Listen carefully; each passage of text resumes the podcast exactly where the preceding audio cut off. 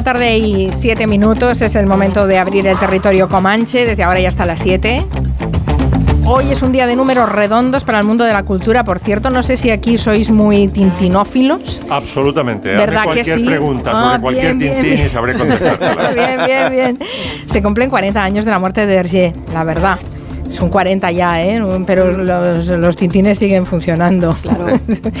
está bien, está bien. Eh, no sé si se- Santi Segurola también es tintinófilo o no. No, pero me gustaba, tenía varios, no tenía toda la colección, eh, pero no, es verdad, eh, digamos que mis aficiones eran más pedestres, o sea, era eh, hazañas bélicas, eh, el, capi- el Sigrid. Capitán Trueno, Jabato. Sigrid el Jabato, jabato, porque Jabato, sí. yo era muy de Claudia, ¿qué quieres que te diga? Y estaba Sigrid, Jabata. Claudia, vale, vale, ya te vemos, ya te vemos. su repertorio.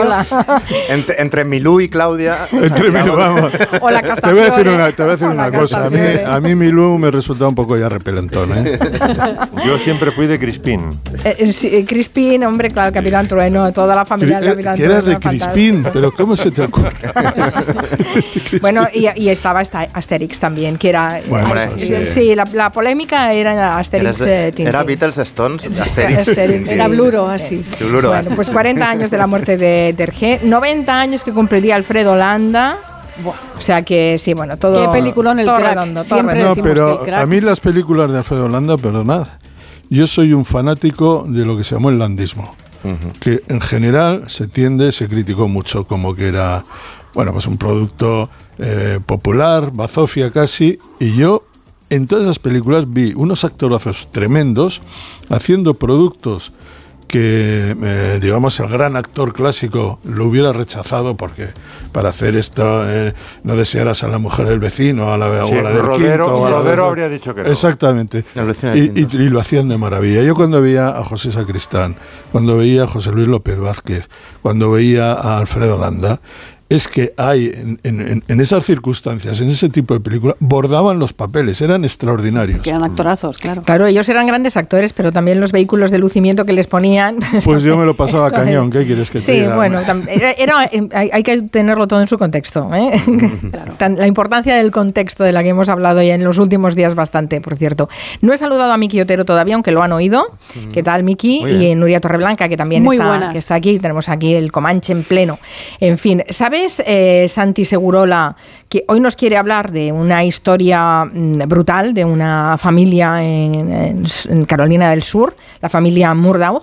Murdaugh. Que, mm, aquí, aquí está la cosa como pasando desapercibida, pero en Estados Unidos están enloquecidos con esta historia, porque es una historia real que se ha llevado a la ficción y coexiste la ficción y la realidad y están, claro, No, es locos que perdidos. En los dos casos no es ficción. Hay, quiero decir, hay dos, eh, dos series, curiosamente, una en Netflix, coincidentes, y otra en HBO, que eh, narran el mismo caso, no desde puntos de vista diferentes, porque la sensación es que aquello era un, un lodazal, un lodazal eh, moral, ético.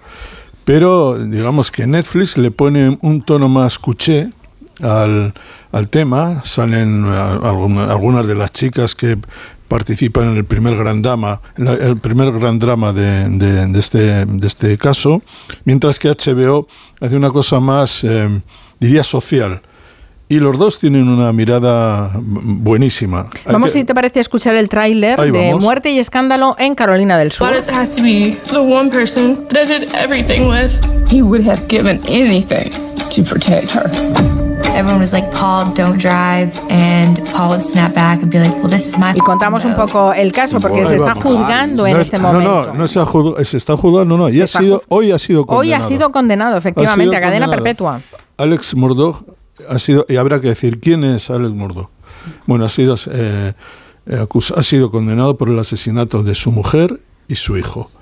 Y eh, esto es un parricidio. No, no, lo que es, aparte de todo esto, es un caso que tiene algo de William Faulkner, de novela de William Faulkner, y tiene mucho de novela de John Grisham. Es decir, esas novelas de detectives, eh, crímenes en el sur de Estados Unidos, porque esta es una historia muy sureña. Este señor, Alex Murdoch, es el descendiente de una familia que ha dominado todo el sistema legal del condado de Hampton en South Carolina, un lugar muy rural.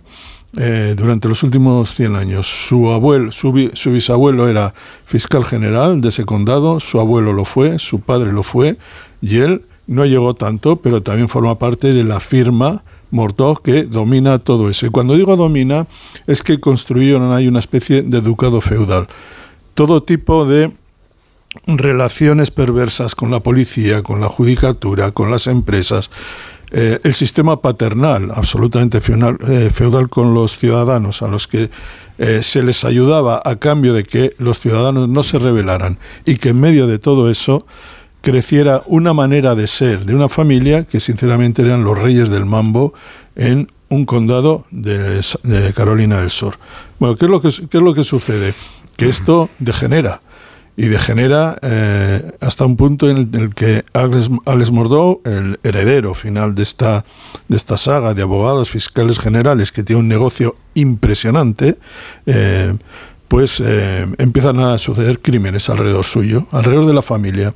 Un chico aparece muerto en una carretera, al principio la policía dice que le ha, le ha arrollado un coche, eh, una chica muere, la novia de. o una chica que es amiga del hijo de Murdoch, muere cuando Paul Murdoch, el hijo, totalmente borracho, va conduciendo una lancha eh, por, un, por un río y se estrella contra un puente y muere una chica. Y eh, se ve como la familia hace todo lo posible con la policía, con todo el sistema legal, para echar la culpa a otro, a otro pobre desgraciado que estaba en esa, en esa lancha. Eh, aparece poco después, o un año después, aparece muerta la mujer y el hijo, el que iba en la lancha. Y aparece alguien más muerto todavía, la señora que cuidaba de la casa, la que se encargaba, la señora de, la casa. Se cae por las escaleras y muere. Y muere y eh, los Mordó hacen, a la familia les dicen, mire, les vamos a ayudar porque esta señora está con nosotros toda la vida y eh, vamos el seguro que vamos que deberíamos cobrar o que se debería cobrar va, van a ir, va a ir para ustedes.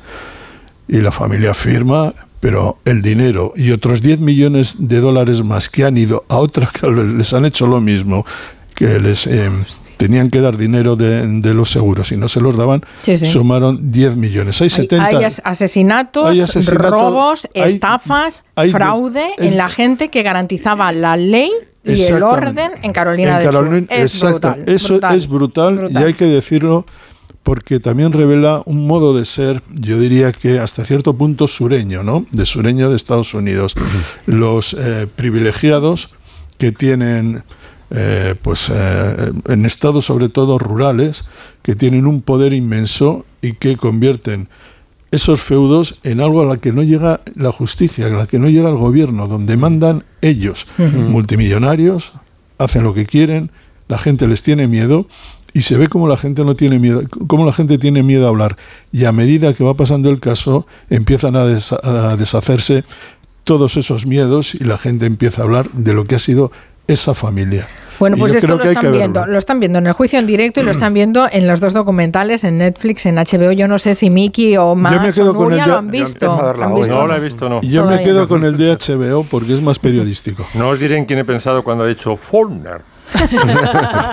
Fulner. Fulner.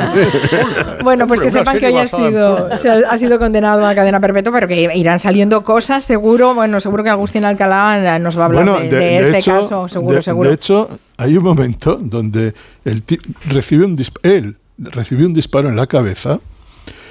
Él dice que le han intentado matar. Y luego lo que dice es que había pedido a un colega suyo de eh, turbio pasado para que le pegara un tiro en la cabeza y, y dejarle la herencia al, a, a uno de sus hijos. Sí, sí. Hay de todo. Y dice, y dice, todo. dice el tipo al que presuntamente había contratado, oiga, mire, aquí en esta, en este condado, en esta zona de Estados Unidos, si hay que pegar un tiro, se pega, se pega bien. Este señor estaría muerto. Entonces, es, es verdaderamente delirante y ha, ha- ha cautivado y ha interesado en Estados Unidos ha sido página, hoy ha sido noticia de primera página en todos los grandes periódicos de Estados Unidos. Sí, sí. En fin, vamos con otra, otra serie que también eh, seguramente interesará a muchos. Eh, la, la ha visto, esta sí que la ha visto Máximo Pradera. De principio a fin la has visto ya, ¿Qué Max? va? Si se estrena hoy. Ah, se estrena. Y no has tenido, no, no, has tenido eh, preestreno. O no, sea, no, no, bueno, he averiguado todo lo que se podía averiguar, Ah, pero está vale, celosamente guardada entre siete llaves porque es el, el- el gran número de una plataforma que empieza hoy, que es Sky Showtime. Hablamos de la serie Bosé, hoy estamos de doble estreno. Serie que, bueno, esta serie se estrenó en realidad en Paramount en los países donde hay Paramount. En España, como no hay, pues se estrena ahora, ¿no? Y es una plataforma así, em, pues que lanza una oferta de precio imbatible. Ya veremos lo que dura, pero bueno, la, vamos a escuchar el tráiler de, de la serie que va desde que Bosé es Bosé, que ahora escucharemos el momento en que Bosé se convierte en Bosé, hasta Papito. Papito el mío, como Hay una obsesión por llamarme drogadicto y llamarme maricón.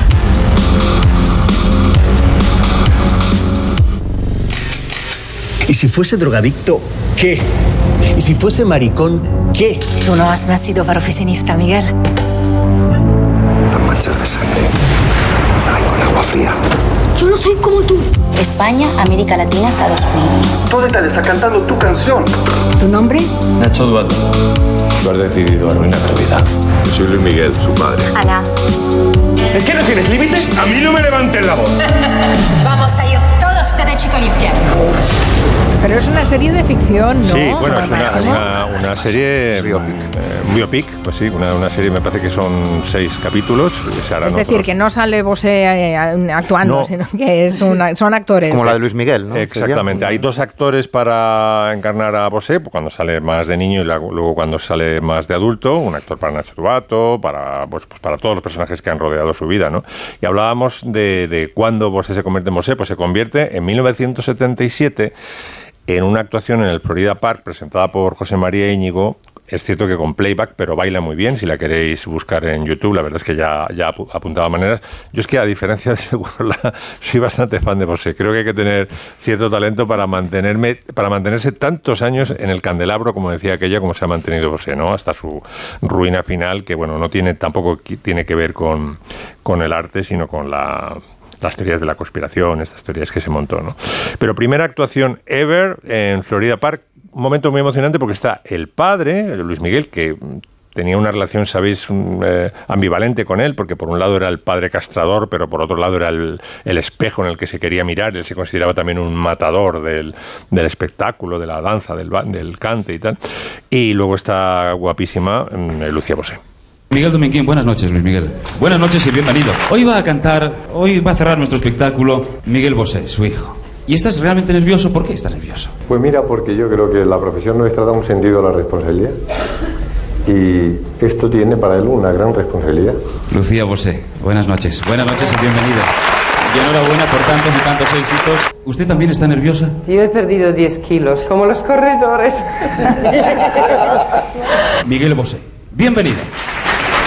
Libertad no me eres nueva y recuerdo a duras penas que eras mi mayor problema, mis comidas y mi cena. Bueno, mejor bailarín que cantante para mi gusto. Sí, Mm, pero también como cantante tenía su Sí, tenía. Yo es que verdad- soy de la época de Linda, ¿qué queréis que os diga? Claro. Eh, no, no, y luego tiene temazos, luego hablaremos de ellos, ¿no? Eh, un momento que sin duda va a salir en la serie porque llega hasta Papito. eh, Muchas gracias, Papito. sí, ¿no? Papito es cojonudo. Yo además estuve en el concierto del Papito Tour en España Papito Tour. y me arrastró una amiga. Mm, un momento biográfico importantísimo es la entrevista sobre el SIDA en el programa de mm, Mercedes Milá, cuando Mm. empezó. de- él Cuando le dieron por muerto. Cuando le dieron por muerto. Bueno, ese eh, rumor, eh, sí. fu- fueron dos momentos en realidad. Uno en el 86, que es el que vamos a escuchar en de jueves a jueves, pero luego tuvo su octava en el 92, donde volvieron a decir que Miguel Bosé estaba enfermo de SIDA. Pero esto es en el 86.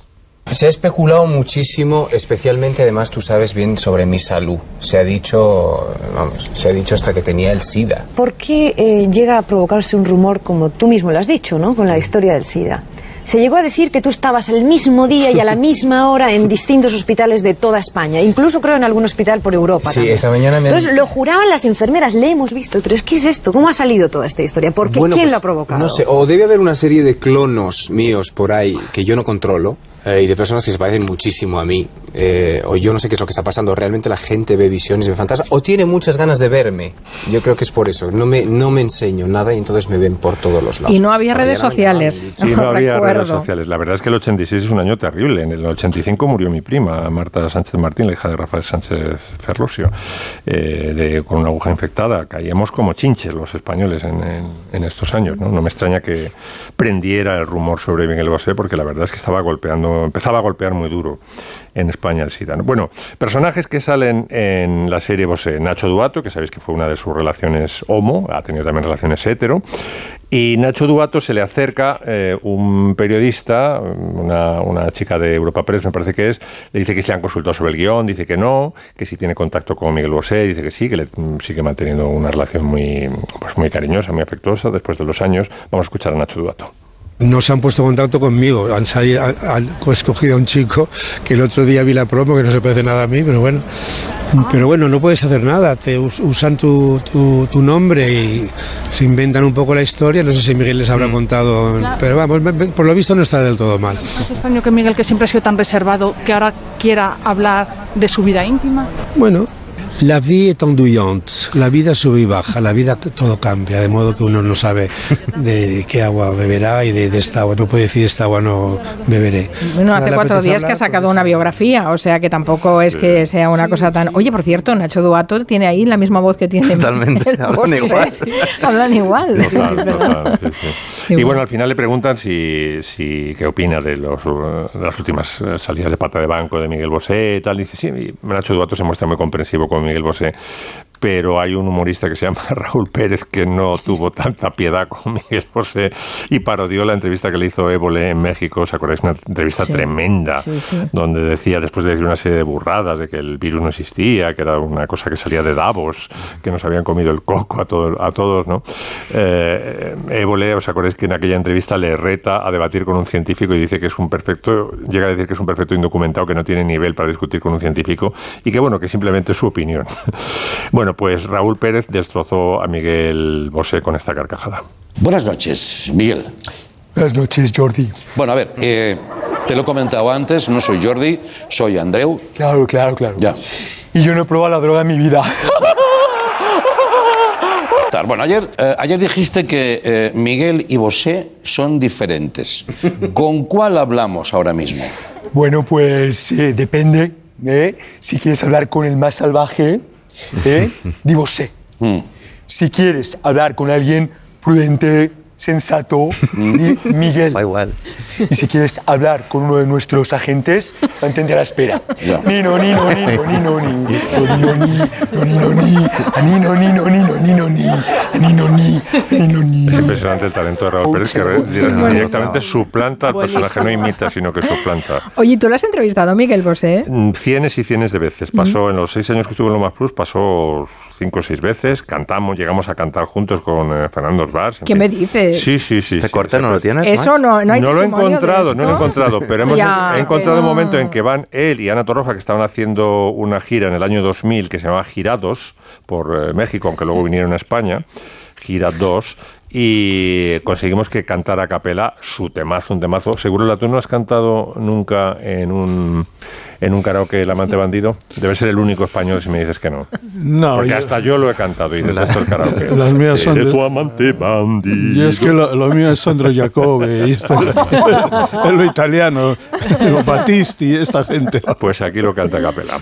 Eh, Lo, lo que más, a mí lo que más me gusta también, como cuando voy a ver conciertos, es saberme las canciones y poder cantarlas, ¿entiendes? Entonces, bueno, eh, a veces descubrir alguna, pero bueno. Entonces, son todas las canciones, eh, una selección de los grandes éxitos de Mecano, la selección de los grandes éxitos de Ana y el, de Bandido en adelante, todas, todas las mías, pues las, los más grandes éxitos, lo que hay en lo mejor de ¿Y aquí va a pasar disco. lo mismo, Ana? Sí. en España? Hacemos una prueba aquí en el plató a ver si le sigue. Yo seré el viento que va. Vamos al estudio directo. Seré tu amante bandido. Ah, pues. Seré tu amante cautivo. Pensión privada dorada. Hombre, entonar entona bien, ¿eh? Sí, no, no, bueno, y hoy tiene canciones muy buenas. Sí, y como, como yo creo que como artista era de lo más de lo más espectacular que había en esa época. A mí me creo. atrapaba, siempre que salía por la tele Sí, como entrevistado. Algo como- magnético, sí, sí, señor. sí, sí. Me pasa que después, bueno, pues el tiempo no ha sido. El tiempo ha corrido mal para él. en fin, por cierto, am, enseguida hacemos una pausa y después hablaremos de muchas más cosas porque tiene, tiene eh, una celebración Nuria Torreblanca y tiene una historia futurista Miki Otero y alguna recomendación también más de Santi Segurola, pero dejad que salude con todo mi cariño a Verónica Tintín que es una oyente del programa, que confirma que se llama Tintín de apellido y para probarlo nos ha, ha hecho llegar hasta su DNI. Ostras. Tintín de apellido. Bueno, bueno, pues nada. Imagínate que llama a su hijo Martín. Tin, tin. Mala idea. Enseguida volvemos. En Onda Cero, Julia en la Onda, con Carmen Juan.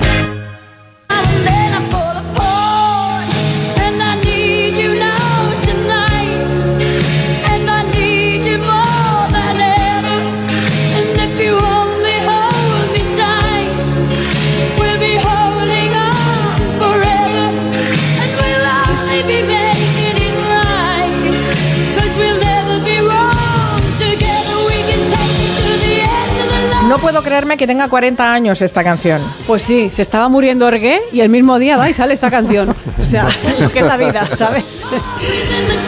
Pues sí, hablemos, ¿no? Un poco de Total Eclipse of the Heart. Con un, poco, con un poco de acento Grijander, ¿no? Sí, Grijander, Grijander. Exacto, es una canción. Bueno, ¿qué os voy a decir de esta canción? Es la ostentación máxima. Hay de todo por todas partes, hay orquestación, coros, chorrazo de voz de Bonnie Tyler y un drama espantoso. En la letra de la canción escuchamos frases como me canso de escuchar el sonido de mis lágrimas, de vez en cuando me pongo inquieta y sueño con algo loco. Uh, uh, uh, Bonnie Tyler soñando algo loco. Cuidado. Bueno, la onda expansiva de este drama llega hasta el videoclip. Le preguntaron a Bonnie Tyler qué significaba ese videoclip. Os recomiendo que lo busquéis y, lo, y lo, le echéis un vistazo porque es tremendo. Es que ni ella misma sabe de qué va, no sabe contar de qué va. Sale un niño con los ojos ahí como blancos de luz, que es como el del pueblo de los malditos, que da miedo. O sea, ese vídeo, tenéis que ver ese vídeo. La canción es un crescendo muy loco, un no parar de meter cosas cada vez más épicas. Pero vamos, por ejemplo, al turrón de la canción. Relámpago. Ahí se escuchan impactos de percusión, organillos, castañuelas, ahí campanillas. ¿Escuchas las campanillas? Campanillas Venga, subimos. Campanillas como de Navidad, así acompañando a un reno, baterías eléctricas ochenteras, coros muy lejos, muy lejos los coros, Bonnie completamente desatada. Bueno, bueno, es una locura. Bonnie con la cara delante de un ventilador. Totalmente. Como a punto de pinzarse la nariz con la serie. Dios mío. ¿Qué os evoca esta canción? Bueno, pues no hace falta que contestéis. La mejor definición la tiene el ingeniero de sonido John Jansen que dijo, te hace sentir como si fueras un escandinavo en medio de una tormenta de nieve. es cierto, sí. Hay una versión larga de 7 minutos, es la grandilocuencia extrema. Esta es una de las grandes, llamamos power ballad de la historia y se me ocurre que podemos encontrar paralelismos. Por ejemplo, Wagner es el Total Eclipse of the Heart de los compositores cuyas obras entran en películas bélicas.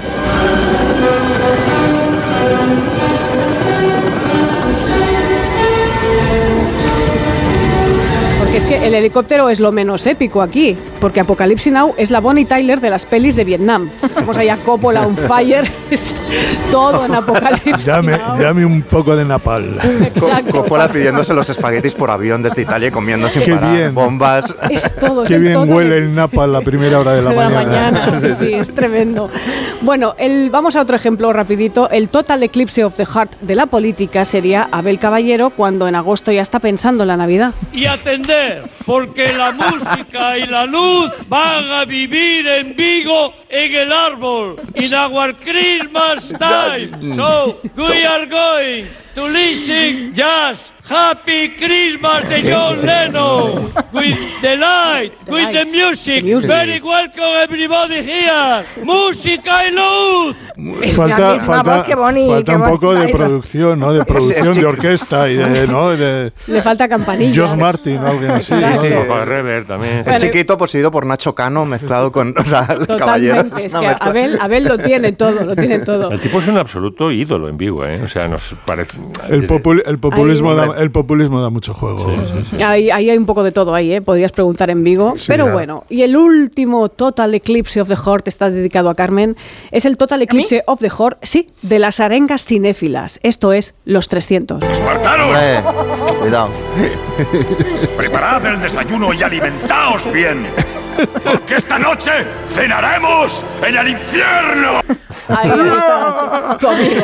Ay, qué detalle has tenido, Que Nuria. sofoco, que sofoco. eh, tan- Ya me lo he imaginado, Leonidas. Ya no sirvo para nada más. Se ha quedado con la mirada hueca. Miki, habla tú, que yo ya no tengo nada que decir. Bueno, hablábamos que Miki venía, venías futurista. Sí, sí, por eso Eh, están sonando Kraftwerk. Yo tengo que felicitar a Miki, ¿eh? ¿Sí? Sí, eh, me habló de una serie que yo no conocía, eh, las conversaciones de Rick Rubin con Paul McCartney. Sí, la viste. que- Y las he visto en Star, en, de la perteneciente a la Mm. plataforma Disney, y me han entusiasmado. Sí. Pero me han entusiasmado. Es que qué magia. o Y lo que más me ha entusiasmado ha sido Paul McCartney, lo generoso, Sí. lo humilde, cómo reconoce el mérito de los demás, el talento de los demás, cuando a veces habla de alguna canción suya, bueno, esta cancioncilla. Sí, sí, No, es- no está mal, ¿no? No está mal. Puede ser el Ano Rigby, por ejemplo. Sí, sí. Así que eh, muchas gracias. Ah, no, es Nada, contamos nosotros también la Apuesta recomendación. segura, sí, señor. Mm, he estado esta semana Miki Otero por el eh, Mobile World Congress. No, no he estado, no he estado, ningunas estado. ganas. Bueno, no has estado. A No hace ver, falta, no hace falta. estar porque está en Barcelona. Está en y Barcelona. está- Estamos eh, viviéndolo. Estamos ¿Cómo, viviendo cómo lo sabes? dentro, claro. Que no está, no hay taxis. Claro. Hay un montón de coches negros raros con los cristales tintados y luego hay mucha gente con corbata de palmo y la acreditación colgada, como Claro. para reconocerse, comiendo paellador. Y eh, habitaciones, alrededor. y habitaciones a 400 euros. Exacto, y todo es repentinamente más, más caro. Y sabes que está eh, celebrándose el Mobile World Congress en Barcelona, que es el lugar donde se cocina el futuro, ¿no? O la idea del futuro, ¿no? Hacia dónde irá. Futuro que siempre es un poco decepcionante, ¿no? El Ballard se preguntaba ya en los 70 si tenía futuro el futuro. Porque yo, por ejemplo, cuando era niño me imaginaba coches voladores. Y ahora lo que hay es, eh, no sé, mensajeros globo, eh, te montas tus muebles en Ikea, te pones la gasolina tú, o sea, para esto sirve la inteligencia artificial en realidad. Pero bueno, la cuestión es que, y en paralelo al mobile, el otro día Max nos enviaba una cosa del, del chat GPT, de, este, de Sí. esta especie de inteligencia, que le vas preguntando cosas y va afinando y te pregunta, te responde a prácticamente todo, ¿no? Entonces yo creo que estas inteligencias artificiales tan tan listas van a, va a pasar una de dos, o acaban con el trabajo, porque se automatiza todo, cosa que podría ser buena noticia, o acaban con nosotros. Porque toman conciencias de ellas mismas y deciden Sí, eh, sí. eliminar a esos simios sentimentales que somos los humanos. Y entonces que- quería hablarte de, de máquinas, inteligencias artificiales en el cine, porque esto todo ya lo hemos visto en el cine eh, eh, de las últimas décadas, de máquinas, inteligencias que, que- que pasa esto, que se les van de las manos, ¿no? La que se- es lo que se llama el efecto Frankenstein, cuando la máquina se le va la olla, ¿no? La más clara es 2001, Odisea en el espacio, de 1968, y tenemos a esta especie de ordenador, computadora, que es HAL 9000, que las siglas en inglés son computador algorítmico programado heurísticamente. Claro, este, este cachivache podrían estarlo presentando hoy en el mobile, porque tenía reconocimiento de voz, reconocimiento facial, procesamiento del lenguaje, apreciación del arte, lectura de labios, interpretación de emociones. Es decir, es realmente al- hacia, hacia lo que vamos, ¿no? Y en la peli comete un pequeño fallo y entonces dos astronautas se encierran en una habitación como medio por gestos para que no les oiga y traman, bueno, pues que igual hay que desconectarlo o no hacerle caso.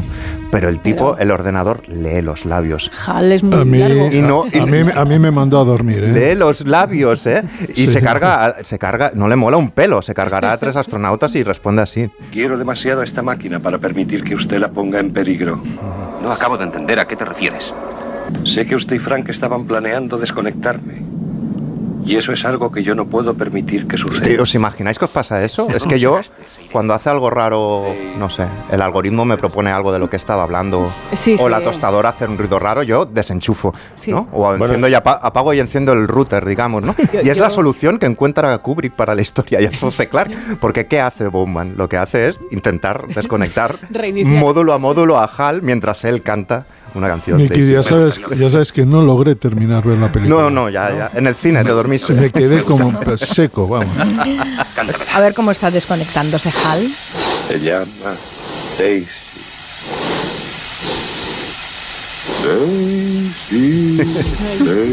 Y ahí va desconectándolo. En realidad es lo que hacemos nosotros cuando no nos funciona Internet, desconectar.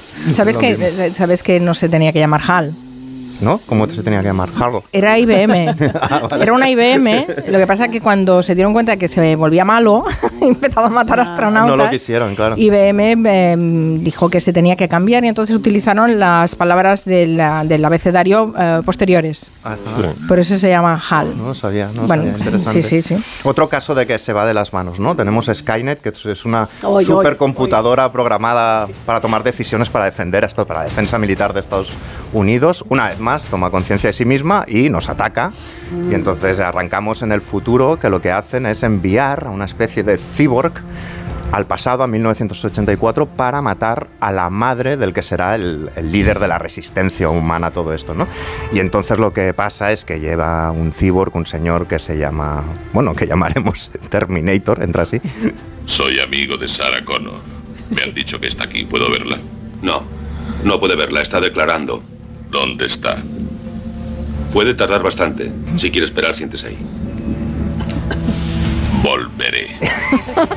Y vaya si vuelve Ay, arrasando a con la que todo. aparece un puntero rojo en la película. Ahí ya arrasa. a- Yo me he sentido muy identificado con Schwarzenegger siempre como intentando renovar el DNI. En cualquier cola burocrática siempre, siempre he soñado con decir volveré y entrar con un coche. A mí, eh, eh, o, o Bombita, ¿os acordáis de El Relatos Salvajes? Ricardo Darín. Ricardo, el Bombita. El to- Bombita, Todos hemos querido ser el Bombita alguna Nuestro vez. momento bombita. Luego, luego hay más que se van O- Michael Douglas también. En aquel- un día de furia. Un día de O el furia. de perros de paja. Sí, sí, el perder los papeles, vaya. Luego otro, otro, otra forma de perder la- los papeles eh, o de escapar a su función más amorosa es la de cortocircuito, ¿no? Que tenemos al número 5, que es uno de los cinco prototipos de robots diseñados eh, para usar, para que lo use el, el- el ejército de los Estados Unidos. Y a uno se le cae un rayo, total se escapa y acaba en Astoria, Oregón, donde lo recibe eh, una amante de los animales que decide cuidarlo de una forma casi maternal. Yo era muy fan porque era un niño, ya sabéis, os imagináis, podéis imaginar, un poco redicho, un poco pedante y que quería leer Inteligente, todo. Y- y- inteligente. Y, preguntarte, inteligente no, pesado mucho. Y, y entonces me sentía identificado con Johnny Five, por ejemplo, cuando estaba aprendiendo en esa casa y pedía más datos, más datos. Te estoy dando muchísimos datos. ¿Más datos? ¿Más datos? Espera un momento. ¿Quieres ver libros? Tienen muchas fotografías. ¿Fotografías? Ahora verás. Mira esto. Es una foto de, de una cebra. Aquí está. Cebra es un mamífero. Datos, cebra, cobra, clarinete, como te datos. ¡Dios santo, sabes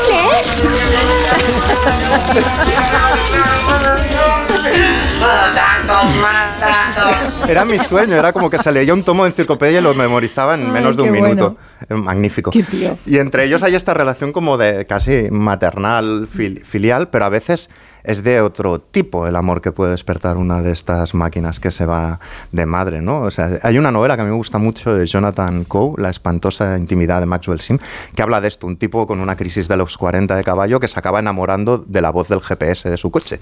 Y esto sucede también en, en una película que quizás os, os suene, que es Her, de, Spike Jones, donde Joaquín Phoenix eh, bueno, se descarga o compra un sistema operativo ultra sofisticado que entiende las emociones, con una capacidad de empatía brutal, ultra inteligente y claro, se va enamorando de... Bueno, hay que decir que es- toda esta historia es verosímil porque la voz en la película original es de Scarlett Johansson, con lo cual es bastante normal que se acabe enamorando y van confiándose secretos, compartiendo cosas hasta que en un momento dado llegan a este punto, ¿no? Tomaría tu cabeza entre mis.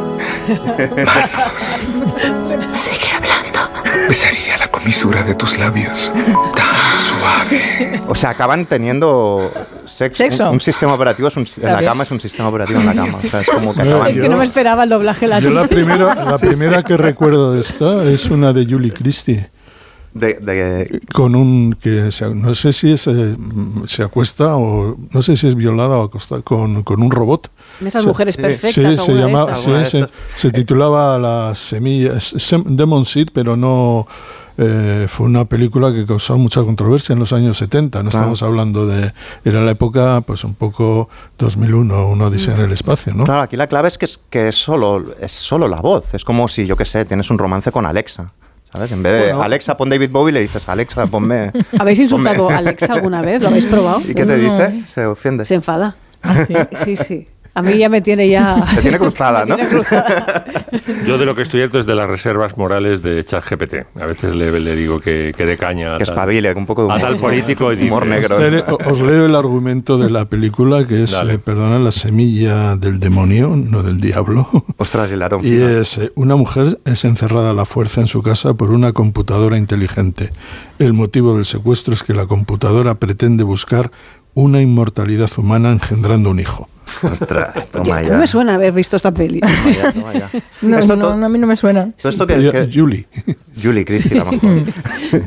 Todo esto que he explicado son pelis, pero evidentemente hay cosas reales. Claro, en el 96 nos pilló el, el momento del hombre contra la máquina, que era Deep Blue, el ordenador de IBM contra Kasparov, que le ganó la primera partida, pero perdió la segunda y luego hubo un lío ahí fenomenal, porque Kasparov denunció que él pensaba que no había sido una máquina, que había alguien detrás jugando o ayudando a la, a la máquina, pero para, para, digamos, para acabar y para definir, digamos, la frustración de la expectativa de futuro esplendoroso, yo crecí con Regreso al Futuro, ¿no? Es decir, yo esperaba pizzas del tamaño de una pastilla, Nikes futuristas, skates voladores, solo se que se ajustaba a tu cuerpo. Sí, solo se cumplió lo de las pantallas, porque era como aquí, como, Sí. en, como en el estudio de, de Onda Cero, y todo el resto no, no se cumplió. Entonces, claro, hubo un gag de Muchachada Nui que me llegó muchísimo, que el gag se titulaba eh, Regreso al Futuro 4, que era como la secuela ya definitiva, y Marty McFly ya era un tipo ya cuarentón con entradas que desayunaba sol y sombra ya desde primera hora bebiendo y que intentaba convencer a un camarero castizo, que era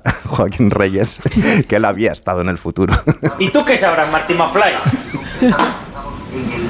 Pues porque yo he estado allí. ¿Allí dónde? Pues en el futuro. Ya. En el futuro. Menudo futuro estás tú hecho. Yo es que no te lo he contado nunca, pero, pero yo de joven conocí a un científico que sabía cómo viajar en el tiempo. Bueno, juntos corrimos un montón de aventuras, ¿sabes? En una de ellas viajamos hasta el 2015. Había coches voladores, monopatines voladores, era acojonante, ¿no? Ya. ¿Qué pasa, que no me crees? No, me no es eso, pero es que. Siempre te has creído la mierda esa de Helio de que conocí a un extraterrestre pequeño.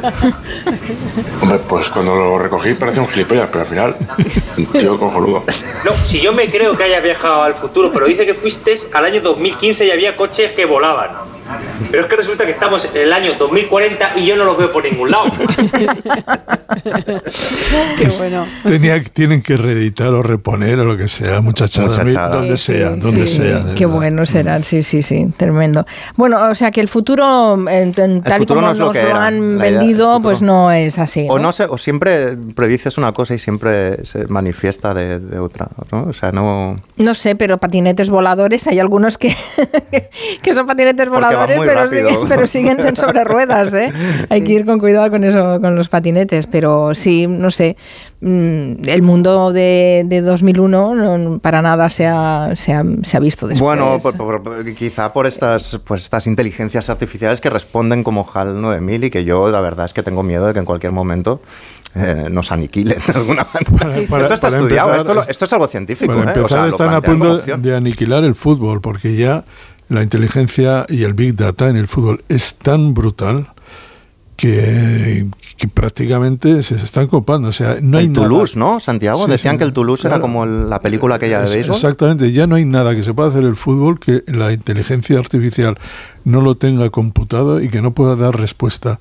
Y yo tengo un miedo terrible porque, eh, digamos, la, la imagen del jugador creativo se te va a ir al, al carajo porque están interviniendo ya factores desde fuera que lo tienen todo controlado. Entonces, Del- del vamos a ver jugador- por dónde va. ¿Del jugador creativo o del comentarista No, no elegante? entiendo o sea, a ti también te pueden quitar el, el- eh, nos pueden quitar el espacio a todos, No entiendo muy bien cómo interviene la tienen, inteligencia artificial. pues, eh, tienen todo tipo de eh, datos de los jugadores, tienen, to- digamos, todo el almacenamiento que puedas tener de un partido de toda la liga y tal, lo tienen almacenado y tienen respuesta a tácticas, a cómo es cada jugador, a cómo tienen prácticamente estudiado al milímetro qué es qué y quién es quién y cómo eh, actúa y qué hay que hacer para eh, frenarlo, por ejemplo.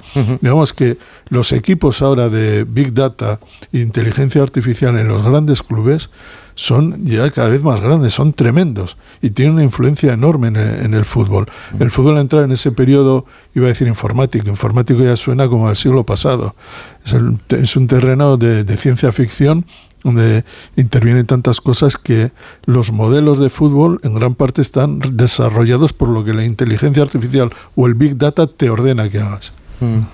Claro, lo que pasa es que estamos en una época aún de transición, ¿no? Eh, es decir, que tecnológicamente hemos avanzado mucho, el, el mundo de los datos y el control de los datos es espectacular, pero hay un elemento ahí que es la creatividad, que esa todavía no se Estamos ha en- acabado de desarrollar no, con no. inteligencia Bueno, artificial. ya veremos. Bueno, pero ya pero- veremos, pero estamos exacto, cerca, por eso los- digo que estamos en una época de Todas las transición. aplicaciones estas, por ejemplo, de dibújame algo en base a una serie de parámetros, todo eso, Darío Danti me comentaba el otro día, claro, por ejemplo, los dibujantes de TVOs de superhéroes están preocupadísimos porque sería relativamente fácil, pero todos, incluso a, a nosotros, seríamos sí, todos absolutamente seremos sustituibles, efectivamente. Y claro que no, no, no se ha dado la transición total, ni mucho menos, pero yo empiezo a sospechar que se ha dado más de lo que pensamos, es decir, que es un mundo que no sabemos entender. Parezco Eh. Miguel Bosé ya, pero, pero de verdad. Bueno, eh, si, si alguien tiene curiosidad por, por, eh, por esta historia de la inteligencia artificial y cómo funciona el, el- el- la inteligencia artificial y las nuevas aplicaciones y demás, el lunes tenemos una clase con Concha Monge que se va a centrar en el chat G- ¿cómo se- GPT. GPT. Esto nos mandó el otro Y día Max una será, cosa será muy interesante, seguro. Es que ya- podríamos ya hacer veréis, un comanche, interesante. un comanche solo con Eso da GPT. ideas. Martín- Entonces, si sale bien, nos echáis Tintín, mucho. Martín Tintín, Comanche con el chat GTP. No, bueno. Dice Vandrat que la película de Julie Christie en castellano se tituló Engendro Mecánico y que Ah, la vio y era muy vale. angustiosa Sí, que la sí. protagonista acaba inseminada por inteligencia artificial Sí, que, sí. que le controla la casa, que está robotizada, Eso. pero que primero la somete física y mentalmente. ¿eh? Exactamente. Yo eh, me, me- me salí del cine espantado. O sea, digo, ¿esto qué es? Pues claro, eh, ¿Y que dices que es de los años 70? yo creo que es de los años Sí, 70. sí, yo la vi de suena. chaval, que es Mm. cuando veía todas estas. eh, cuando había que ver a Julie Christie, eran los años 70. ¿Mirabas el argumento o mirabas La cartelera, en el cas- reparto. Porque Julie Christie yo también iría. Tampoco, tampoco olvidemos el trauma Robocop, que es una, aparte del. Skynet de va a tomar conciencia, nos va a matar a todos. Yo cuando vi Robocop y vi ese, esa, ese engendro policial robótico, Claro. a medias. se carga. Claro, a no, no, el primero se carga no sé cuántos policías en la comisaría porque sale mal. Y Claro, luego claro. ya hacen aquel, aquel engendro de- del policía medio muerto que lo, lo, lo convierten en un robot para... Bueno, pero bueno, Que los no le borran la memoria. Es, es el efecto. Frankenstein, es que se llama así, a la, Sí, a la sí. rebelión de la máquina. Qué fuerte. En fin, bueno, ya no vas al cine a ver a Julie Christie, ahora vas al cine a ver otras cosas. Eh, Santi ha ido a ver El Triángulo de la Tristeza. ¿Y qué? ¿Esta audición es para una marca avinagrada o para una alegre? Es para una marca vinagrada. ¡Enhorabuena! Enséñame esa mirada valenciaga. De repente llevo algo puesto mucho más barato. ¡Es de H&M! ¡Sí! ¡Valenciaga! ¡H&M! ¡Valenciaga! ¡Y H&M! ¿Te ha gustado, Santi? Me ha pasado una cosa curiosa. Primero, he ido muy poco al cine en los últimos años, tengo que reconocerlo, con la pandemia y esto.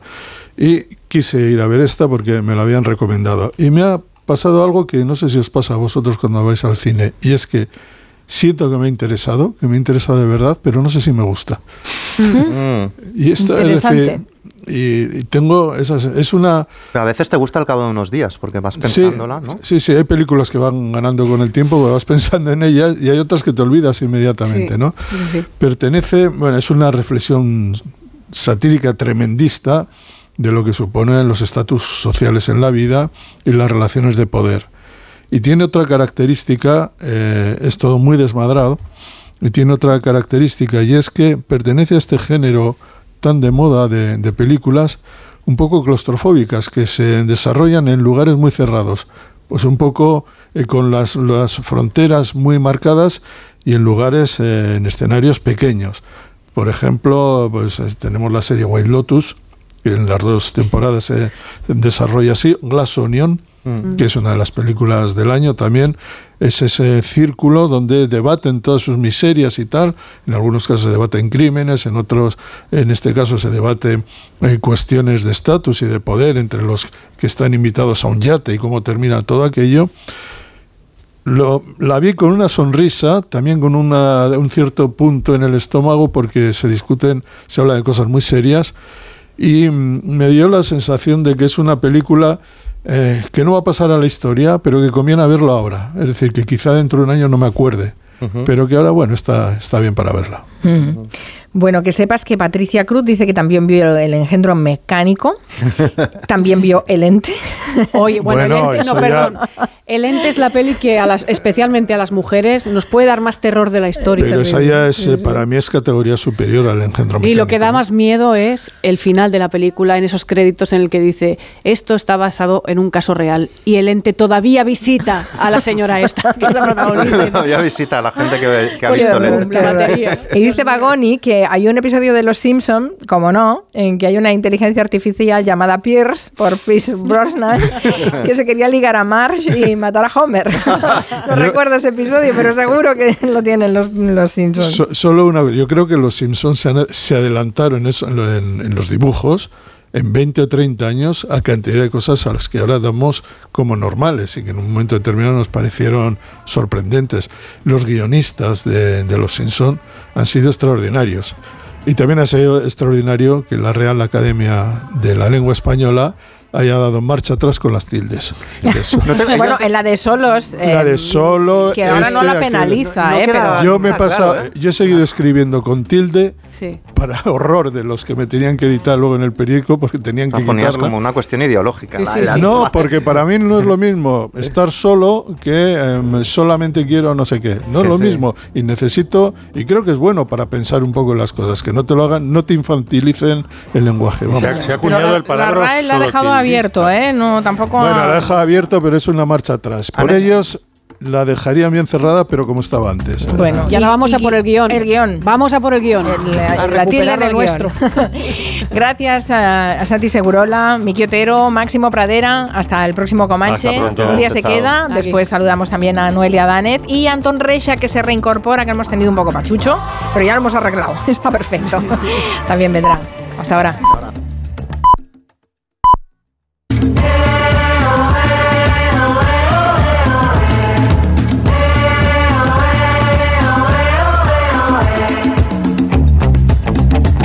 Las 6 de la tarde y 11 minutos. Arrancamos la segunda hora del Comanche. Sigue Nuria Torreblanca con nosotros. Aquí estamos. Se incorpora Noelia Danez. Buenas tardes, Noelia. ¿Cómo estás? Muy buenas tardes, muy bien. Y también podemos incorporar por fin a Antón Reyes a saludarlo. Muchos oyentes lo han echado de menos, nos iban preguntando. Nosotros diciendo, ya, tardes, ya, ya tardes. vendrá. ¿Qué tal, Antón? ¿Cómo estás? Bueno, Mira, bien, ya lo vemos. Lo y te tengo oímos. preparado. Mira, muñeca, los tatuajes de mi vida son una colección de cicatrices. Te ha quedado muy cinematográfico. Me ha quedado bien. No está nada Pasaba mal. una tarde por urgencias y como este chico tiene aquí libre el intestino, que nunca la han fuchicado ahí. Y nada, pero bueno, os eché de menos a todos. Sí, bueno, Nosotros a ti, nosotros a ti también, efectivamente. O sea, Antón, sí. qué gusto oírte, ¿eh? aunque sea con el intestino bailón, pero qué gusto oírte. bailón. El intestino en la mano lo traigo. Ay, pobre. No, no, pero han sido unas, unas semanitas que pensábamos que te podrías incorporar antes, pero me- es mejor que, que, ahora estés en perfecto estado de revista.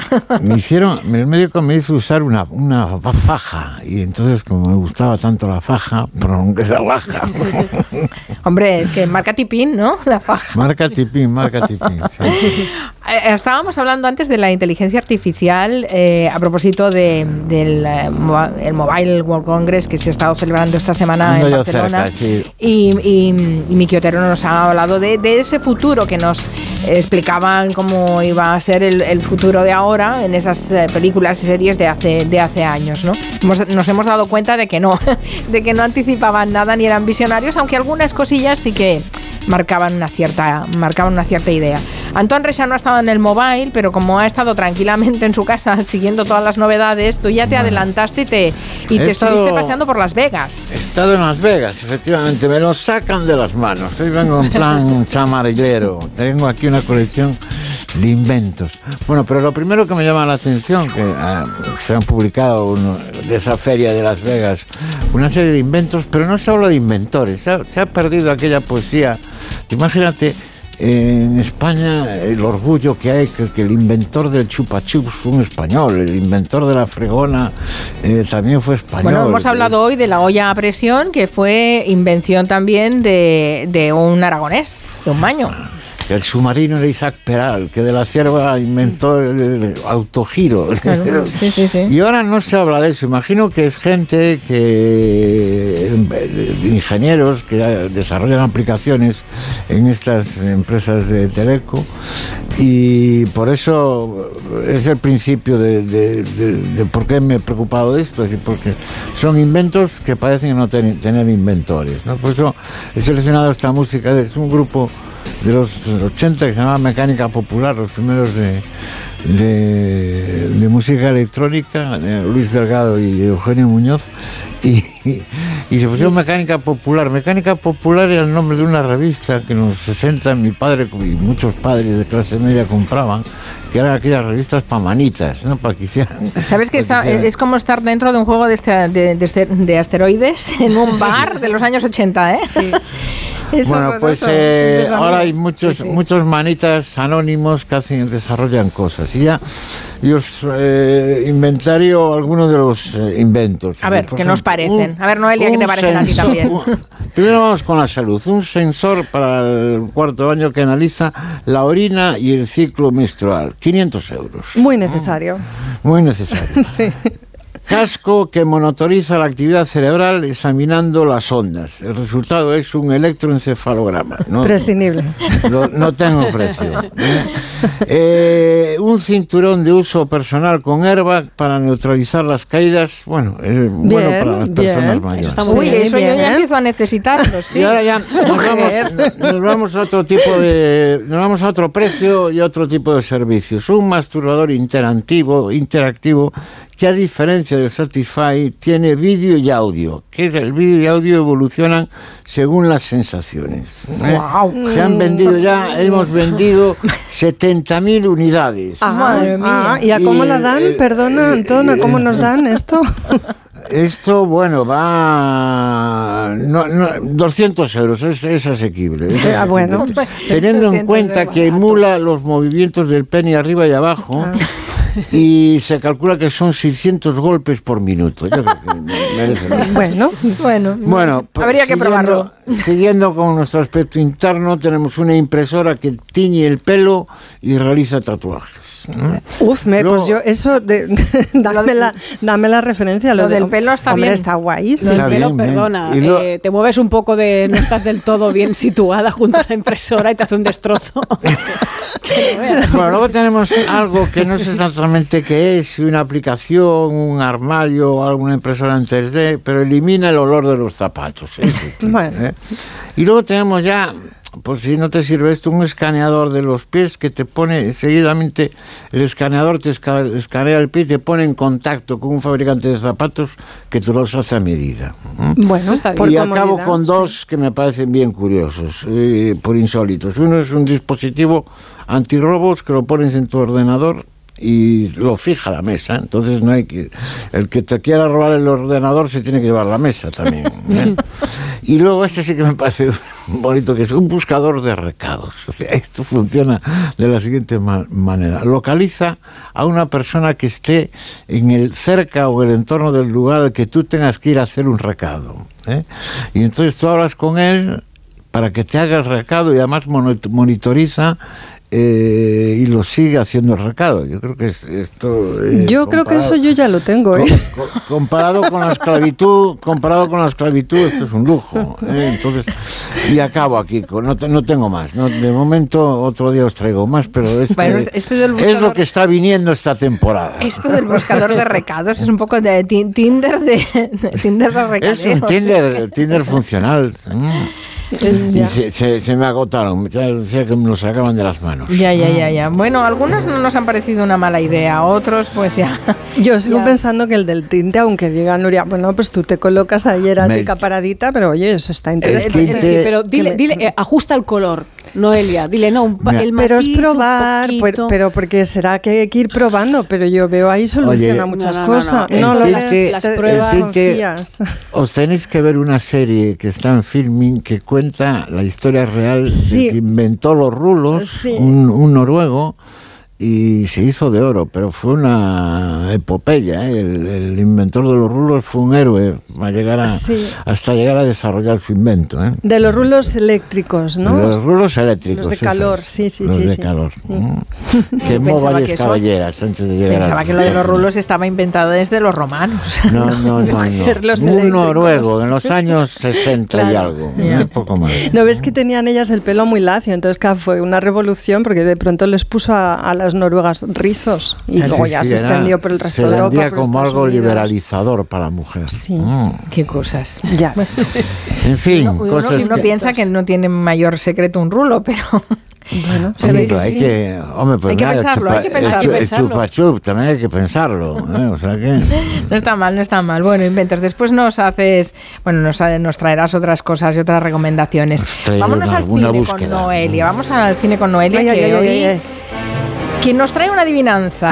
Dice, ¿qué hubiera pasado si John Ford, John Ford, ¿eh? de la diligencia, ya saben quién es John Ford, hubiera filmado una película protagonizada solo por mujeres? Fíjate Que, tú. que no hubiera hecho una del oeste. Qué progre John Ford, qué progre. ¿Qué hubiera pasado si John Ford hubiera hecho una película protagonizada solo por mujeres y si en lugar de hacer una película ambientada en el lejano oeste, la hubiera ambientado en el lejano oeste? ¿Eh? Claro. ¿Qué hubiera pasado? Que ese era, ese era el ¿Eh? truco, llevárselas al este y no, y no al oeste. Bueno, no lo sé, no lo sé. Mira, la película pienso yo que podría haberse titulado, por ejemplo, Siete mujeres. A lo mejor, a lo mejor hubiera podido narrar las peripecias de una misión protestante en un contexto histórico difuso, en un lugar así en la frontera de China con mejor. Mongolia, a lo mejor donde quizá había una misión evangelizadora en la que había cuatro mujeres y sí un hombre, pues dedicados sobre todo a labores humanitarias y que conducían también una pequeña escuela infantil. Es la época de la invasión japonesa de Manchuria y de la lucha de Mao Zedong contra el Kuomintang, pero imagínate que John Ford pasa olímpicamente estos conflictos y lo que hace es centrarse en las ficticias depredaciones de un sujeto llamado Tunga Khan, un bandido que asalta pueblos y ciudades cometiendo toda clase de tropelías. Em, puede ser que la violencia de este sujeto rompa la rutina de esa misión, ¿no? De cuatro mujeres y un hombre con estos voluntarios que en realidad no pretenden cambiar el mundo, sino que simplemente tratan de huir de sus problemas, de sus preocupaciones, ¿no? Y que pasan totalmente de llevar una vida entregada a la pasión, al cambio, al riesgo. Son conservadores los habitantes de la misión. Puede ser que la misión laica estuviera dirigida por una mujer llamada Agatha. Puede ser, ¿no? ¿Por Puede qué no? ser, ¿Por qué claro, no? claro. ¿Por qué no?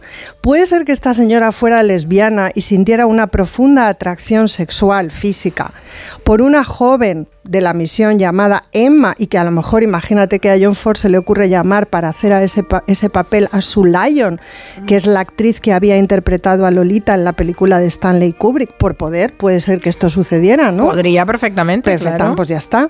La tercera mujer, lo mismo se llama Jane, es la mano derecha de Agatha y es una mujer sencillamente tímida, que oculta un secreto, pero no sabemos cuál es. Y luego hay una cuarta mujer que es Florrie, que está casada con el único hombre, ¿os acordáis de la misión Charles? Estos dos se conocen desde niños, pero han aplazado durante mucho tiempo su boda porque él tenía que dedicarse al cuidado de su madre, que era una pobre señora inválida. Se han casado tarde y Florrie se ha quedado embarazada con 42 años. Es decir, en un momento crítico ¿no? de su vida como mujer. De manera que todas temen y sospechan que ese embarazo va a ir mal y entonces solicitan la presencia de un médico en la misión. Pero claro, ¿dónde encuentras un médico que se quiera ir a hacer una película de John Ford contigo a la frontera de Mongolia con China? Si es Pero que este cuando- proyecto no es Tunga- viable. Cuando está el Tungacán. El este, Tungacán Tungacán, acechando, menudo claro, follón. claro, claro. Pues os imagináis que se va John Ford y encuentra en lugar de a un doctor, a una doctora que se llama Cartwright y que se le ocurre ofrecerle ese papel, Cartwright. se le ocurre ofrecerle ese papel nada más y nada menos que a Anne Bancroft, que va y por supuesto acepta, porque dice, total, ¿qué tengo yo que perder? ¿No? Si Claro. se trata de hacer una película con John Ford, pues aparece la doctora Cartwright un día es esta mujer independiente, con coraje, que fuma, bebe whisky, que dice lo que piensa, lleva el pelo corto, una cazadora de cuero y un sombrero de cowboy, allí en el Far East. Aparece en la misión montada a caballo, causando estupor y sorpresa. Señora Peter, ya está aquí el doctor. Usted es el doctor. Pero si es una mujer. Eso es lo que me han dicho muchos hombres. Es una mujer. No te preocupes, puede valer tanto como un hombre. Más. No te preocupes. Y más. Y más. No os gusta mucho lo de... eso? Eh, sí, eso es lo que me han dicho, soy una mujer. Me han, di- que me han dicho muchos hombres. son, son muchos hombres. Bueno, es inevitable cuando aparece la doctora Cartwright pensar en el héroe, perdón, en el héroe solitario del western que huye de su pasado, que ayuda a los más débiles a redimir sus errores o simplemente a combatir sus sentimientos de vacío y de angustia, ¿no? Frente a un mundo desprovisto de sentido. Todo muy fuerte, todo muy fuerte. La misión, además, fijaos que de momento vamos con las cuatro mujeres que hay en origen, más la quinta, ¿no? Doctora Cartwright. Bueno, pues llegan otras dos más que vienen de una misión cercana, la señora Vince y la señora Russell. La segunda es una viuda neurótica y gravemente traumatizada por el alcoholismo de su difunto marido. Ambas viajan con los supervivientes de la misión que ellas regentan, que vienen huyendo a su vez ¿De quién? Pues de Tungacán, que es de quien viene huyendo todo el mundo en esta película imaginaria de John Ford. Bueno, casi toda la película, olvidaos de Monument Valley, eso también os lo digo, aquí no hay prácticamente exteriores, casi toda ella transcurre en el interior de la misión. Sus muros son los límites de una existencia comunitaria de mujeres aisladas del mundo. Dentro de la misión hay además un comedor en el que se reúnen siempre las siete. Es el lugar en el que evidencian sus respectivas personalidades y conflictos y además hay un árbol al que van normalmente de dos en dos a contarse sus intimidades más íntimas, sus secretos más profundos e inconfesables. La independencia de la doctora Cartwright contrasta con las esclavitudes del resto de las mujeres, con sus dramas y con sus traumas, pues lesbianismo reprimido, falta de propósito, violencia, aburrimiento y por otro lado, como os decía, en la misión solo hay un hombre y es sin matices una nulidad. Es un personaje inerme, es un indeciso, es un bobalicón, no sirve para nada. Esa es la representación de lo masculino que tenemos de momento en esta película imaginaria de John Ford. Cuando llega el cólera a la misión, que llega, Ágata, recordad quien regenta la misión, el personaje homosexual, se derrumba, desbordada por los acontecimientos. Y entonces se manifiestan sus modales dictatoriales, pues como lo que son, como modales ridículos, mm, fuera de lugar y de contexto, eh, propios de una persona mezquina e intransigente que no es capaz de enfrentarse con quién es. ¿Quién es? Pues una mujer homosexual, que es que no es fácil serlo, ¿no? En esta película de John Ford. En ese contexto tampoco. pues es muy difícil. Su autodominio desaparece totalmente cuando la chica que le gusta, recordáis Emma, se pone muy malita, enferma y está a punto de morir y ahí ella dice, no puedo ni rezar, salve la doctora Carret, se lo suplico porque está desesperada, ¿no? Y la doctora Carret aparece eh, después de ayudarles a todos a superar el, el cólera en el comedor con una botella de whisky completamente borracha, celebrando su propia victoria, la de la ciencia sobre los elementos, y sus movimientos desinhibidos contrastan con el hieratismo del resto de las mujeres. Es como si la única que estuviera verdaderamente viva fuera ella y lo que cuenta es esto. Por favor, llévese esa botella. Y trate de volver a la vida normal. Mm, ¿Normal? ¿Qué cree que puede haber de normal en mi vida? Tardé ocho años en hacerme médico. Lo dejé todo por el estudio. ¿Y para qué? No conseguí hacer nada. Mm, No hay buenos empleos para mujeres médicos. No podía ni poner una consulta decente. Trabajé como una bestia en los peores hospitales. Y cuando al fin tuve tiempo de dedicarme un poco al amor, di con el hombre peor que podía existir. ¿Qué le parece lo que le cuento? ¿Y a vosotras qué os parece? Pues que es un retrato bastante Tremendo. bastante verosímil y que podría ser compartido por muchas mujeres, ¿sí? Y en esa época y todavía ahora las mujeres no tienen ni un minuto de descanso. Fijaos, han superado el cólera y si llega Tungacan, que por eso entraba aquí la música fuertecita, fuertecita, porque viene la amenaza. El personaje masculino Charles, el, el indeciso Bobalicón, tiene un contrapunto en el personaje de Tungacan, que es un borracho violento. Eh, parece difícil creer que John Ford hiciera una película así, ¿no? Pero claro, de yo- momento nos la estamos inventando. Yo estoy, no sé si te lo estás inventando, pues sí, estoy sí, no, nada de esto es verdad, nada de esto es verdad. Estoy a una cuarta del suelo. No, nada de esto es verdad. Antón, tranquilo, tranquilo. Las mujeres son víctimas del pánico, excepto la doctora Cartwright que le planta cara a Tungaka. Le dice, no, o sea, deja de hacer el mongolo y el chorra y le mete un puñetazo, ¿eh? La doctora Cartwright a Tungakan. Y llega con él a un acuerdo. Él le dice que si se convierte en su concubina, las demás mujeres pueden huir de la misión. Charles, entre tanto, el bobalicón, trata de salvarlas, pero resulta abatido por los soldados de Tungacan. Así que están ellas solas y dependen enteramente de lo que vaya a hacer la doctora Cartwright. Antón, si tú fueras la doctora Cartwright, ¿qué harías? ¿Te someterías a la voluntad y los deseos de Tungacan? Eh, Pues para no. liberar a tus compañeras de la misión, tú date cuenta de la clase de mujer para que es estudiar ella. veterinaria. No, no, es un, es un dilema interesantísimo, claro, sí, sí, sí. Bueno, la doctora acepta, se viste de Bueno, concubina. las mujeres somos muy mártires siempre. Bueno, y en las películas de John Ford siempre hay alguien que se sacrifica, ¿no? Porque es la justicia encarnada Pero- en alguien, el personaje de recta moral, ¿no? El que va a ser consecuente hasta Pero el ¿por qué final. no se ha hablado más de esta película? Pero espera, espera. Es un peliculón. no ha acabado, no ha acabado. Ay, ay, A ay. ver, ¿cuál es el punto de giro Ay, de ay, esto? ay, ay. ¿Cuál La- es el punto de giro? La doctora se viste de concubina y ahí nos planta John Ford un centauros del desierto. Ella sale por una puerta, como salía John Wayne al final de la película, pero bueno, al otro lado de la puerta no está la línea del horizonte, sino la oscuridad de la estancia en la que Tunga Khan espera la llegada de la doctora Cartwright. Tunga Khan. La bestia la espera a ella. Y no os voy a contar el final de esta película de Ah, John Ford porque no. no. me da la gana. Y Claro. porque yo desde aquí lo que quiero es hacer un llamamiento a las plataformas eh, para que la metan en sus catálogos en España, porque es una película que no se puede ver y, y que nadie menciona y que nadie habla de su existencia, pero es la última película de John Ford. Firman el guion de esta historia increíble. John McCormack y Janet Green, que es un matrimonio por el que yo siento verdadera devoción, porque llevaron al cine eh, mainstream historias políticas y sociales muy importantes y muy, y muy relevantes. En pelis inglesas como Shafire o como Victim hablaron de homosexualidad en los años 60, hablaron de derechos civiles, hablaron de violencia de género en una película titulada Un grito en la niebla en español, protagonizada por Doris Day, que cuando hablamos de Doris Day en su día mencionamos esta peli. Eh, la doctora Cartwright es un personaje típicamente fordiano, es, mm, bueno, eh, es un poco John Ford también en esta película. Representa a la mujer emancipada e incomprendida, que no tiene cabida en la sociedad de su época.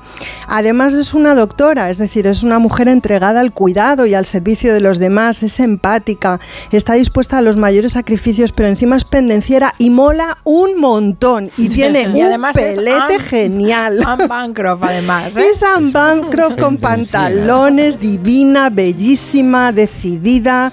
Eh, bueno, es que te, te la quieres llevar a casa. Bueno, ¿y qué pasó con esta peli? Ay, yo lo que creo es que los, eh, eh, digamos, los preservadores del canon John Ford no quieren, no quieren, no, no sienten interés por, por divulgar la existencia y por poner en conocimiento del gran público la existencia de esta película. Entonces está dejada de la mano de Dios. Como no hay buenas copias de ella restauradas y tratadas como es debido, pues no se puede ver. Y bueno, pues nada, quería aprovechar la tarde de hoy simplemente para contarla, porque además es entretenidísima la trama. Claro, pero eh, sin hacer spoilers y no, la No, podemos ver. O sea que vamos a estar pensando Qué rabia. todo el fin de semana ¿Tú que, cómo, cómo que has- habrá has pasado. logrado verla, Noelia? ¿Cómo Yo la vi en la tele No os lo, pues no os lo voy a decir porque años. entonces os iréis a verla y tiene una pésima Carmen, ¿tú calidad. la viste en la tele? Yo la vi en la tele, pero hace muchísimos años, muchísimos años, Yo lo como que, 20 le, a lo que mejor, le ¿eh? diría a nuestros oyentes que tengan interés en ver la película en una copia, digamos, decente, es que están las bibliotecas municipales y autonómicas, por lo menos en esta autonomía en la que estoy yo y desde la que os hablo en Madrid, estoy segura de que en la mayor parte de las redes de, de bibliotecas públicas en el Estado la gente la va a encontrar. Aquí en Madrid hay muchísimas copias. Te puedes ir, coger en préstamo un DVD y te la ves en casa. Eso sería lo suyo. Y, y también pues que Filmin, Filmin nos escuche y oye, eh, que la, Claro, que la claro que pongan sí. en catálogo porque de verdad es una película de la que podríamos estar hablando días y que Eh, es hacemos muy chula. Llamamos a Jaume Ripoll, que es el programa. Jaume, oh, mira, Y ahí Jaume esto. Nada, tráfico de influencias. Antón Reixa, ya estás llamando. Vamos a por ello. Lo Te damos tiempo. Mira, hacemos una pausa para la publicidad y tú vas marcando ya, ¿eh? Woman. eh, la, la última fue la última película de John Ford, ¿no? Sí, de exacto. mujeres. Sí, y sí. es una película de los años 60. Del 66, sí, señora. interesantísimo. Gracias por habernos imaginado esta película. Un- una pausa y les contamos algunas recomendaciones, planazos para el fin de semana.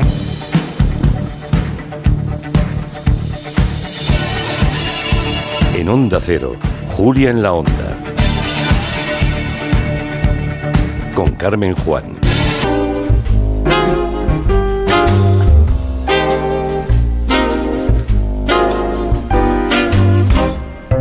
Les prometíamos planazos para el fin de semana. Nuria nos va a proponer una novela que, a tenor de lo que oímos, debe ser una novela negra. Una novela negra. Una novela negra. ¿Y una película? Sí, la novela se llama El gran detective Byron Mitchell y la ha escrito Manuel Martín Ferreras y nos sitúa la acción en Barcelona en 1901.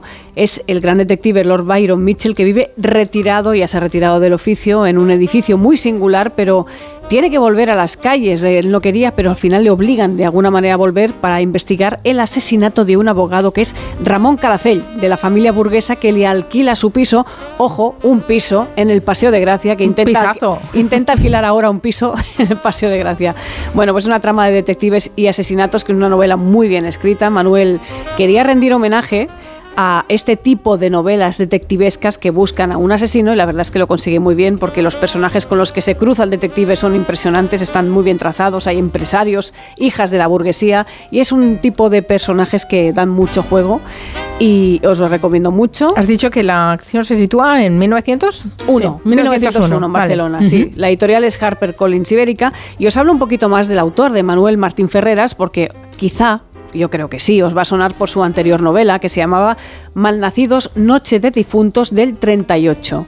Una novela que se llevó al cine en una película dirigida por Javier Ruiz Caldera y Alberto de Toro y que se llamaba así Malnacidos, con Z, nacidos, ¿eh? Malnacidos. Ese es el, ese es el segundo plan, que es ver Malnacidos en Netflix, una película ambientada en la Guerra Civil Española en donde en pleno combate y con miles de muertos en las trincheras tenemos a Jean Lozano, que es el capitán de la quinta brigada del bando nacional, que cae prisionero junto a un soldado cuando lo rodea en el bosque un grupo de republicanos. Entonces, ¿qué pasa? La única posibilidad de escapar a una muerte segura es hacer frente a una misión imposible, ¿no?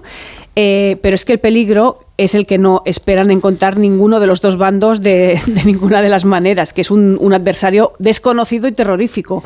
¿Qué es ese adversario? ¿Quién es? Pues un grupo de zombies. Escuchad. Esto es la guerra y la voy a ganar como sea. ¡Me cago en todo! Bolas, ahora mismo te vuelo la cabeza. ¡Sargento! Tenemos que salir de aquí cagando leches. ¡Virgen Santísima! ¡Son nuestros compañeros, coño! ¡Tenemos que ayudarles! ¡A la mierda!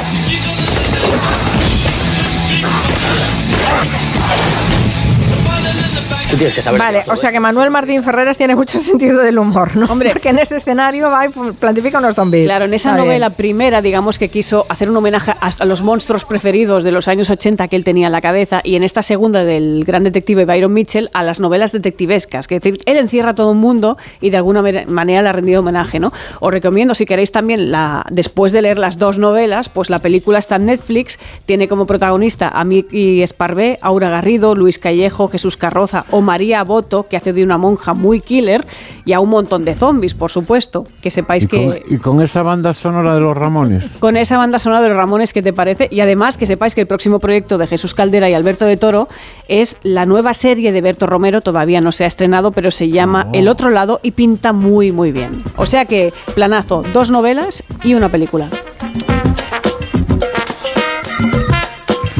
No está nada mal. Por cierto, que sepas, Noelia, que eh, un oyente muy amablemente ya se ha dirigido a Filmin Muy para bien. pedir que por favor pongan siete mujeres en su catálogo. Y además hacen referencia a que estamos hablando de esta película y que Antón Reixa ha, cit- ha citado a, a Manuel Riboy con nombre y apellido. O sea que, No, no, no, y- caramba, y es- caramba, la eficacia Le de estos le yo le he escrito ahora a Jaume Ripoll, o sea que Tú también. dos- sí. va- ha recibido dos mensajes.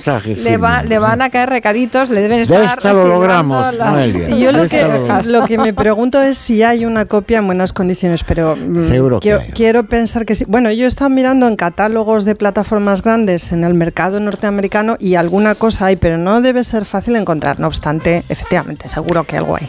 Nos dice Septetrius Meridius a través de Twitter que no habéis dicho el título de la película de Anne Bancroft, que sí, siete, mujeres. mujeres, siete women. mujeres. Sí. Seven women. Bueno, yo sé que traigo un planazo, Carmen. A ver, tu planazo, Anton Reixa. Mi planazo de fin de semana es investigar dónde está la cabeza de Goya y dónde está el pene de Napoleón. Pero están juntos.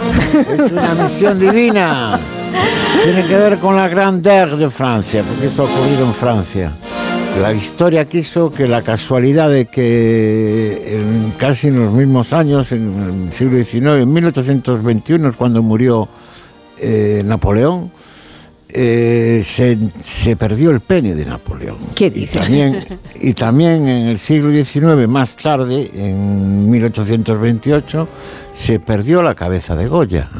Que murieron en esos años. Bueno, vamos con lo de Napoleón. La verdad es que lo de Napoleón tiene más de leyenda urbana que de realidad, pero es está, si non è vero, è ben trovato. Eh, a Napoleón, cuando muere en 1921, el médico forense le hace una autopsia y estirpa el pene.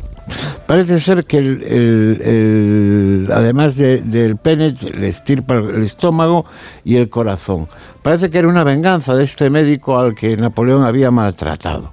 Lo singular es que en el mismo acto de la extirpación se lo vende al sacerdote que le da la extremaunción a Napoleón. ¿Eh? Y ahora el último destino que parece tener el pene de Napoleón es New Jersey. Lo ha comprado un urólogo de, de- de New Jersey. Bueno, Y o habrá comprado lo que, lo que le han vendido. lo que le han vendido como es, pene de Napoleón. ujú. Bueno, lo primero que ha hecho el urólogo es, ahí sabéis que se han hecho muchos chistes de que la estatura y también el miembro de Napoleón eran pequeñitos, ¿eh? y el urólogo de New Jersey certifica que el el aparato que tiene él mide 4 centímetros en posición de reposo y no supera los 6 en caso de erección. ¿eh? Esto es la ciencia. ¿Eh? Bueno, pero es que además debe estar momificado con el tiempo, todo tiende a, a menguar, ¿eh? Bueno, pues es un urólogo y es de New Jersey. Ah, ya, claro, claro. Eso Hombre. lo justifica todo. Lo compró, lo compró por, lo compró por 3 mil dólares, lo compró por 3 mil dólares y ahora está a la venta, los herederos del urólogo lo han puesto a la venta por 85 mil dólares. ¿Vas a pujar, Antón? Sí, yo estoy ahí, estoy, a ver si en 70 mil lo saco y me lo quedo y os lo cuento. Eh, yo creo que lo de Napoleón tiene leyenda, pero bueno, tiene, hace, me hace gracia que tenga eh, esa correspondencia con toda la mitología sobre las estaturas y las medidas de, de Napoleón. Y luego es curioso el caso de Goya. Goya que además, eh, eso no es una leyenda, murió loco, es decir, perdió la cabeza. ¿eh? Efectivamente perdió físicamente la cabeza. Fue enterrado en, en Burdeos, eh, en Goya, y un cónsul español, muchos años después, 60 años después, al enterrar a, un a su consuegro, descubre que el cadáver de Goya estaba, estaba en, en el mismo féretro que, que- que iban a enterrar al consuegro. Y efectivamente era así, el cadáver se, eh, se trasladó a España y está ahora en España y está sin cráneo y sin mandíbula. ¿eh? Y todo esto parece ser que tiene que ver con, con- con una pseudociencia que se practicaba mucho en el siglo XIX, que era la llamada frenología, los Mm. frenólogos, que eran los seguidores de la frenología que atribuían el carácter y la personalidad de los individuos a la forma del cráneo. Entonces hubo un, hubo un afán, eh, hubo un afán científico, eh, hubo un afán científico en, en- en- o un presunto afán científico en esta extirpación de Que la cabeza. Se llevó muchas víctimas por delante, porque pretender que con la forma del cráneo ya decían que eras un asesino en serie fue terrible. Bueno, Sí, pero sí. era- lo hacían cuando ya estaba muerto. Pero digo que lo de Goya es real, es real porque Vale, vale. En, 2000, en 2019 se exhumó el cadáver de, de Montaigne, el filósofo francés, Mm. y también en Burdeos, y junto al cadáver de Montaigne se halló otro, otro, otro cráneo, otra cabeza, que eh, se atribuye a Goya. Y yo lo que sé, esto fue en el di- 2019, que para 2020 estaba previsto hacer unas pruebas de ADN para certificar si era de Goya o no. No, no tengo los resultados de, de esa prueba de ADN, pero, pero es cierto. ¿eh? Lo, de, lo de la verdad que la cabeza de Goya se ha hablado mucho. Lo, de- lo del pene de Napoleón no lo sé. Pero es curioso que dos ilustres del siglo XIX hayan Sí. sido enterrados con sus cadáveres incompletos. Ya. Era una moda, posiblemente Sí, sería sí, una moda. ¿no? Sí. O sea que hay, hay muchos, porque hay restos de gente más o menos famosa. Mm, Sí, re- hablando de los penes, el de Rasputín. Es- estaba Sí, pensando en el mismo. ¿Verdad? Que- Bueno, hay uno, hay uno, hay, hay un programa, hay un programa aquí en nuestra emisora que no recordará el nombre que ha, ha sacado, eh, tiene un podcast eh, eh, magnífico sobre el cerebro de Einstein. Se, se, se lo sacó el, el- el que hizo la autopsia y lo dividió en 240 fragmentos. Y, Y están repartidos por diferentes universidades. Sí, sí. sí, Es sí, la y Rosa los- de los Vientos, seguramente lo habrá explicado, que Vientos, son los que explican Sí. estas cosas, sí. Y, y parece que aún así hay 24 trozos del cerebro de Einstein que no que no que no aparecen. ¿eh? Pero bueno, que así Ahí son las cosas. como esquejes de plantas, ¿no? bueno, Como para diría estudiarlo. Vicente no está mal. Vallés, así son las cosas y así se lo hemos contado. Bueno, vamos a despedir este Comanche con Nuria recomendándonos un concierto que no hay que perderse. Eso sí, el domingo están por Barcelona. Tocan, sí, los Stranglers en el Razmataz. Oh. Todos es- escuchamos esto. Súper encanta. Es que me encanta, me encanta. Yo los vi en directo hace muchos años. Ay, pues el domingo está en el Razmataz. Esa es su canción más conocida, se- seguramente, ¿no? Junto a Always the Sun. Golden Brown, que habla de heroína, que mucha gente la canta alegremente, pero esto tiene, tiene una referencia muy clara a la droga que nos resulta muy familiar a todos los comancheros por esta versión. La de Dave Brubeck, que es eh, Dave Brubeck, que por cierto es un autor que en Estados Unidos, un señor que ya no está entre nosotros, pero el 4 de mayo se celebra el Día de Dave Brubeck en el formato por, por eso, ¿no? Porque el formato eh, utilizado en los Estados Unidos para cuando dices la fecha, 4 de mayo es 5-4, y eso recuerda al compás de Take Five, que es otra de las canciones más, quizá la más conocida de Brubeck, ¿no? Y yo he buscado un par de ejemplos también de, ya que siempre escuchamos la versión de Brubeck en el Comanche del Golden Brown, pues yo creo que estaría bien. Hay 10 millones de versiones de esta canción porque es buenísima. Y tenemos una versión mariachi de lujo, que es el grupo de mariachis con la voz del mismísimo Hugh Cornwell. No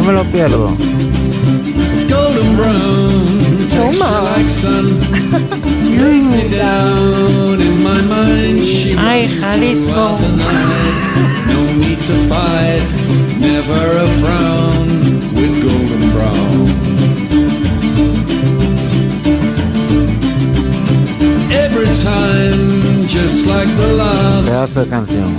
Preciosa y además Mola, cantada mola. aquí por Hugh. Bueno, está muy, Muy bien. chula. Y que sepáis que hay canciones, hay versiones electrónicas, country. O sea, esta canción se adapta, se amolda a cualquier estilo. Yo aquí he traído otra versión que me gusta muchísimo, la de unos jamaicanos que tienen todos más de 70 años y se llaman los Jolly Boys.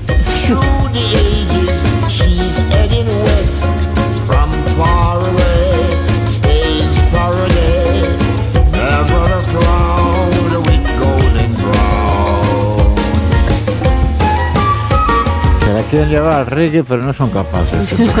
Es- Están a medio camino, sí, no, no, no, sí, no la acaba de. armonía no les permite hacerlo. no culmina esta, no, pero- no. Ah, que nos ponéis tiquismiquis. Sí. Ahora nos gusta. Somos Ahora nos gusta lo que os he traído. Bueno. Hay que preguntarle a Máximo Me Pradera. ha gustado esto. más el, la- eh, los mariachis que estos eh, Jolly Boys. Mariachis, Pero hombre, sí. lo mejor es la original. ¿Nos vamos con la original bailando? Vamos a poner la original. Yo sí que bailaré el domingo en el concierto, ya tengo las entradas. Gracias Ah. Anton Resha por haber a vuelto y que estés así la mar de chulo. Y Noelia Danez, hasta el próximo viernes. Adiós. Gracias Se por todo, Nuria. Torreblanca. Adiós. Hasta la semana que viene. A todos ustedes hasta las 3 el lunes. Adiós. On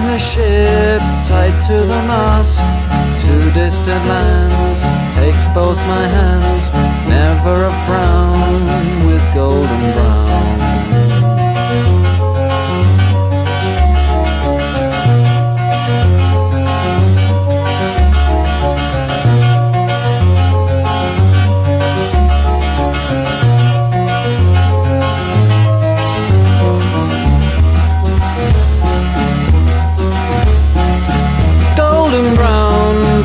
a temptress. Through the ages, she's heading west. From far away, stays for a day. Never a frown